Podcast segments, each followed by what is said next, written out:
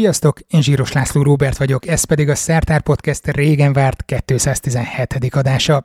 Ma nem hívtam vendéget, ehelyett ez egy ilyen monológ epizód lesz. Körülbelül másfél éve az egész világot megrengette egy új kórokozó híre. A lakosságot érthetően kevésbé érdekelték a vírus molekuláris biológiai jellemzői, sokkal inkább az, hogy mit okozhat. Ha jól emlékszem, eleinte arról volt szó, hogy erős influenza-szerű tünetekkel járhat, felléphet tüdőgyulladás, és súlyos esetekben halál is. Aztán tisztán emlékszem arra, hogy csak később került fel a tünetlistára az esetleges szag és ízvesztés, és ahogy haladtunk előre, egyre bővült a tünetek és szövődmények köre, amit ennek a nyavajának a számlájára írtak a kutatók, de hát Tudjuk, hogy ez miért van így. Egy kis náthával már nem lehetett beijeszteni a népet. Kellett a vese, a szív, a tüdő, meg a gyomor, meg, meg amit még nem szégyeltek a tudjuk kinek a pénzén élő kutatók. Hagyjuk már. Ja, bocs. Bocs, ez, ez nem az az adás. De honnan tudjuk, hogy mit is okoz valójában egy kórokozó, vagy bármi más az egészségünkre leselkedő tényező, a mozgásszegény életmód, a dohányzás, az alkohol, a paleonyers vegán diéta, meg, meg tényleg bármi. A hétköznapi életben szeretünk pofon egyszerű okokozati összefüggésekben gondolkodni, sőt, ezt vehetjük akár szó szerint is. Ha kapsz egy pofont, fáj. Azonnal fáj. Ha nem kapsz pofont, nem fáj. Elég hamar ki lehet tehát matekozni, hogy milyen típusú kapcsolat van a pofon és az arcfájdalom között, úgyhogy legközelebb igyekszik elkerülni az ember. Na de egyetlen szál cigi után 30 másodperccel senki nem fog meghalni tüdőrákban. Ma már nyilvánvalónak vesszük, de viszonylag hosszú időnek kellett eltelnie, amíg tudományos konszenzus született mondjuk a dohányzás és a tüdőrák kapcsolatában.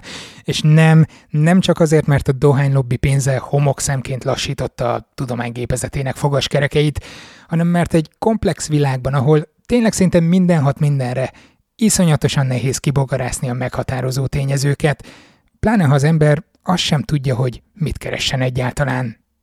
Na de ehhez ugorjunk az 1830-as évekbe. Angliában épp kolera pusztított, hát mai fejjel ismerve az akkori köztisztasági viszonyokat ebben pont semmi meglepő nem volt. Akkori fejjel viszont ez a helyzet korán sem volt egyértelmű. Szerencsére viszont Newcastle-re pont a megfelelő időben csapott le a járvány, akkor, amikor egy nagyon pengett 18 éves helyi srác a legfogékonyabb korban volt agyilag, John Snow-nak hívták. Nem, nem az a Jon Snow, ez egy, ez egy másik. Bár akkor már évek óta egy orvos mellett gyakornokoskodott, fiatal elméje még kellően nyitott volt új ingerekre, ezeket pedig meg is kapta, mert hogy a legnyomorultabb helyzetben lévő kolerás bányászok közé dobták be a mély vízbe. Milyen szerencsés, nem igaz? Sokat ugyan nem tudott tenni velük, de valami nem hagyta nyugodni. Az akkoriban hivatalos galénuszi magyarázat szerint a kolerát sok más betegséghez hasonlóan a mocsarak, szennyvízcsatornák, pöcegödrök és a temetetlen holtestek bűzös kipárolgásai okozták.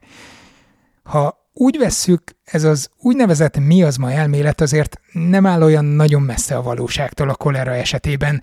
Ráadásul, amikor jobban odafigyeltek a városokban a szakforrások eltüntetésére, a fertőzések is visszaszorultak.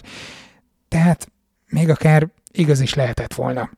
Hősünknek viszont feltűnt, hogy a bányászokat mélyen a föld alatt az ismert nagy bűzgócoktól távol is utolérte a járvány, és ez nagyon nem illett a képbe. Aztán 1848-ban, amikor mi épp a sógorokkal vívtunk csatát, akkor már londoni orvosként neki is forradalmi gondolatai voltak. Fejébe vette, hogy naplózni kezdi a betegeket és a tüneteik megjelenésének a sorrendjét – akkoriban meghökkentő módon következetesen kezdte gyűjteni az adatokat. Egyre erősebb volt a gyanúja, hogy nem orron, hanem szájon át fertőzött vízzel jut be az az izé, ami a betegséget okozza. A pofon egyszerű igazolás akkor ugyan elmaradt, de szerencséjére kapott egy újabb lehetőséget a baktériumtól, 1854-ben egy újabb gigabrutál járvány kopogott be a londoni Sohóba. Snow pedig kapva kapott az alkalmon, hogy újabb szintre emelje az adatfeldolgozást. A fertőzötteket térképen jelölte, és leesett az álla. Mind egy közkút körül csoportosultak. Snow itt már elégedetten somolygott magában, a kollégáinak viszont csak akkor kezdett nagyon-nagyon-nagyon lassan leesni a tantusz, amikor a kutat lezárva, pif, egy csapásra meg is akadt a járvány. John Snow ezzel a járványtan atyaként írta be magát az orvostudomány történetébe. Hozzáteszem, hogy azért elég nagy mákja volt, hogy egy olyan betegséggel hozta össze a sors, aminek jellegzetes tünetei vannak, a lappangási ideje akár csupán néhány óra is lehet, és a lefolyása is elég gyors. De hát valahol el kell kezdeni, nem igaz? Az adatok következetes rögzítése és értékelése tehát egy kulcsfontosságú mozzanat, ha meg szeretnénk érteni az összefüggéseket. Szándékosan kerültem viszont a történetben a kórokozó elméletet. Ebben az időben Európában legfeljebb halványan derengett valami arról, hogy talán a mikroszkópban már egy jó ideje megfigyelt izgő-mozgó ízék állhatnak a betegségek hátterében. Ezt viszont irdatlanul nehéz volt bizonyítani. Gondoljatok bele, millió meg egy baktérium él rajtunk, bennünk, jó részük nem sok vizet zavar, vagy kifejezetten előnyös is a jelenlétük, de igen, ma már tudjuk, hogy vannak köztük kór okozók is.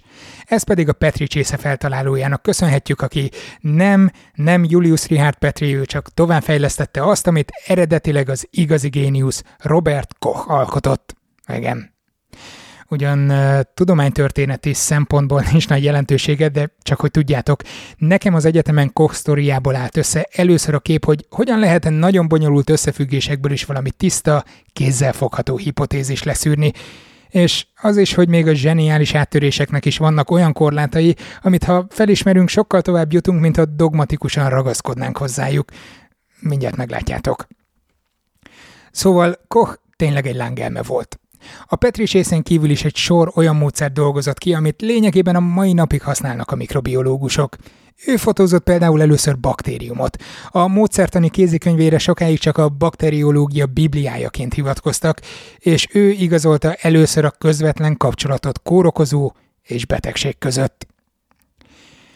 Az 1880-as években Koch elég sok energiát vetszölt a gümőkor vagy a tuberkulózis tanulmányozásába, nem véletlenül, hiszen ma már ezt nehezen tudjuk átérezni, de a TBC a történelem egyik legtöbb áldozatot szedő betegsége volt. Azt tudták korábban is, hogy alattomos egy nyavaja, és azt is, hogy a nyomorban élők jobban kivannak téve a kockázatának, de az okok terén az orvosok tényleg a sötétben tapogatóztak. Kochnak sikerült ugyan a fertőzöttekből vett mintából kitenyészteni a Mycobacterium tuberculosis nevű baktériumot, de ez még kevés volt ahhoz, hogy minden kétséget kizáró kapcsolatot lehessen felállítani. Pláne kijelenteni azt, hogy a baktérium nem velejárója a fertőzésnek, hanem egyenesen az oka. Ez nagyon fontos. Attól, hogy két esemény együtt jár, még nem jelenti azt, hogy az egyik kiváltó oka a másiknak. Kollégájával Friedrich Löfflerrel együtt Koch hosszas fejvakargatásba kezdett, és előálltak egy elméleti szabályrendszerrel. Azt mondták, ha teljesülnek egy mikróbára ezek a szabályok, akkor megvan az oksági kapcsolat. Kicsit egyszerűsítek rajtuk az érthetőség kedvéért, de nagyjából ezek voltak. Egy. A mikróbának minden betegben ott kell lennie, az egészségesekben viszont nem lehet jelen. Kettő. A mikróbákat ki kell tudni tenyészteni a betegekből. Három. A kitenyésztett mikróbákkal meg kell tudni betegíteni egy egészséges egyedet. Négy, csak biztos, ami biztos, az így megbetegített egyedből is ki kell tudni mutatni a kérdéses mikróbát. Ezek voltak az úgynevezett Koch posztulátumok, amelyek segítségével Robert Koch volt az első, aki kétséget kizáróan tudta igazolni többek között a TBC vagy az előbb már említett kolera kórokozóit. Nagyon logikusnak tűntek a szabályok, de maga Koch volt az, aki először rádöbbent arra, hogy csak erős korlátok között lehet őket használni. Ahogy pedig egyre mélyebbre merültünk a mikrobiológiába, úgy jöttek sorban a szabályt próbára tevő kivételek is.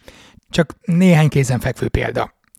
Az, hogy ki tudunk-e mutatni egy baktériumot, erősen függhet a technikai lehetőségektől. Vagy attól, hogy valaki nem mutatja a betegség tüneteit, még lappanghat benne a kórokozó. Vagy vannak nagyon is kórokozók, amiket nem lehet táptalajon fenntartani, mondjuk a vírusokat. Nem is beszélve azokról az egészséget befolyásoló tényezőkről, ahol mondjuk több kórokozó is állhat a háttérben, vagy éppen egy sem.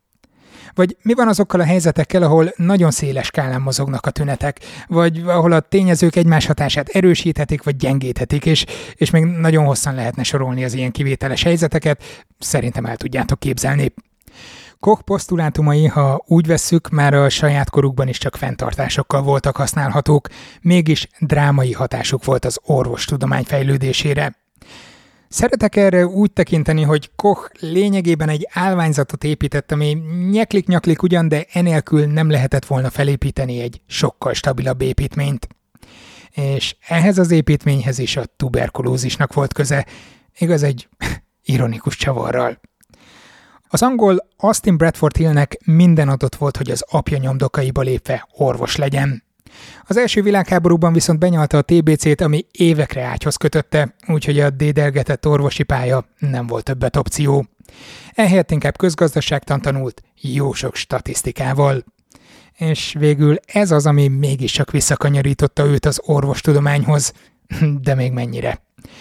Ő volt az például, aki elsőként dolgozta ki a randomizált klinikai vizsgálatok módszertanát, és az ő munkája kellett ahhoz is, hogy igazolni lehessen a dohányzás és a tüdőrák közti kapcsolatot.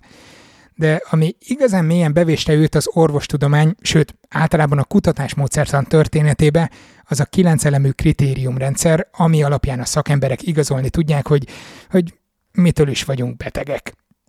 Ne izguljatok, nem megyek végig rajta tételesen, mert elég tömény lenne, csak a megközelítést szeretném bemutatni. Vannak köztük pofon egyszerű, józan paraszti észsel is belátható kérdések, például, hogy megelőzi-e a vélelmezett ok fellépése az okozatot. Ez nem mindig egyértelmű, különösen ahol jó sokat kell várni a következményre. Érdemes nézni azt is, hogy mennyire van összhangban a feltételezett oksági kapcsolat korábbi tapasztalatainkkal, hasonló lefolyású betegségekből szerzett ismeretekkel, netán kísérletes munkák eredményeivel. És persze ott vannak azok a kérdések is, amihez már masszívan matekozni kell. Például, hogy milyen erős a statisztikai kapcsolat a feltételezett ok és a következmény között, vagy hogy hogyan változnak a tünetek, ha emeljük vagy csökkentjük a dózist, stb. Nagyon leegyszerűsítve azt lehet mondani, hogy elképzelhetetlenül sok adatot kell gyűjteni, és azokat megfelelő matematikai módszerekkel kell értékelni, hogy választ adjanak a kérdéseinkre. Nyilvánvaló, hogy a Bradford Hill által lefektetett szabályok sem tették fel az íre a pontot, hiszen a tudomány fejlődik, és egyre több ismerettel rendelkezünk, amit tovább árnyalja a képet. Szóval van mit csiszolni rajtuk, ahogy ezt meg is teszik a kutatók. De azt hiszem, van egy nagyon fontos következtetés, vagy éppen korlát, ami a mindennapi értelmezésünkre vonatkozik. Minél pontosabb képet szeretnénk kapni arról, hogy mit okozhat valami, mondjuk a dohányzás, vagy akár egy gyógyszer mellékhatásai, annál több következetesen gyűjtött és feldolgozott adatra van szükségünk. Ha pedig olyan már önmagában is összetett tényezők egészségi hatásait szeretnénk vizsgálni, mint, mint például az étrendünk, akkor elég alaposan fel kellene kötnünk a laborköpenyt, mert hogy ez szinte lehetetlen vállalkozás.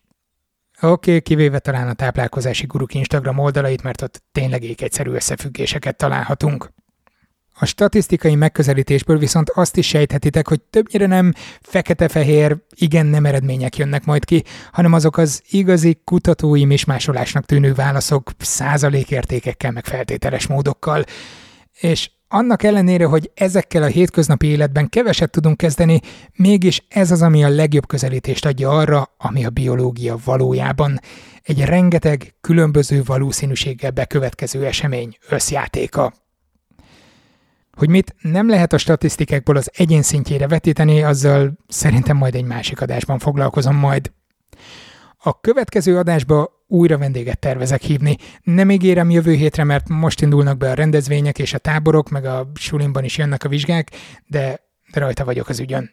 Ha nem szeretnétek lemaradni a következő adásról, akkor iratkozzatok fel a Szertár Podcastre a szertár.simplecast.com oldalon, Spotify-on, vagy azon a podcast alkalmazáson, amit egyébként is használtok. Köszönöm a figyelmeteket, a patreon.com per szertár oldalon támogatóknak pedig a jelképes előfizetést a tartalmaimra. Élvezétek a nyarat, találkozunk rövidesen. Sziasztok! Ez a műsor a Béton közösség tagja.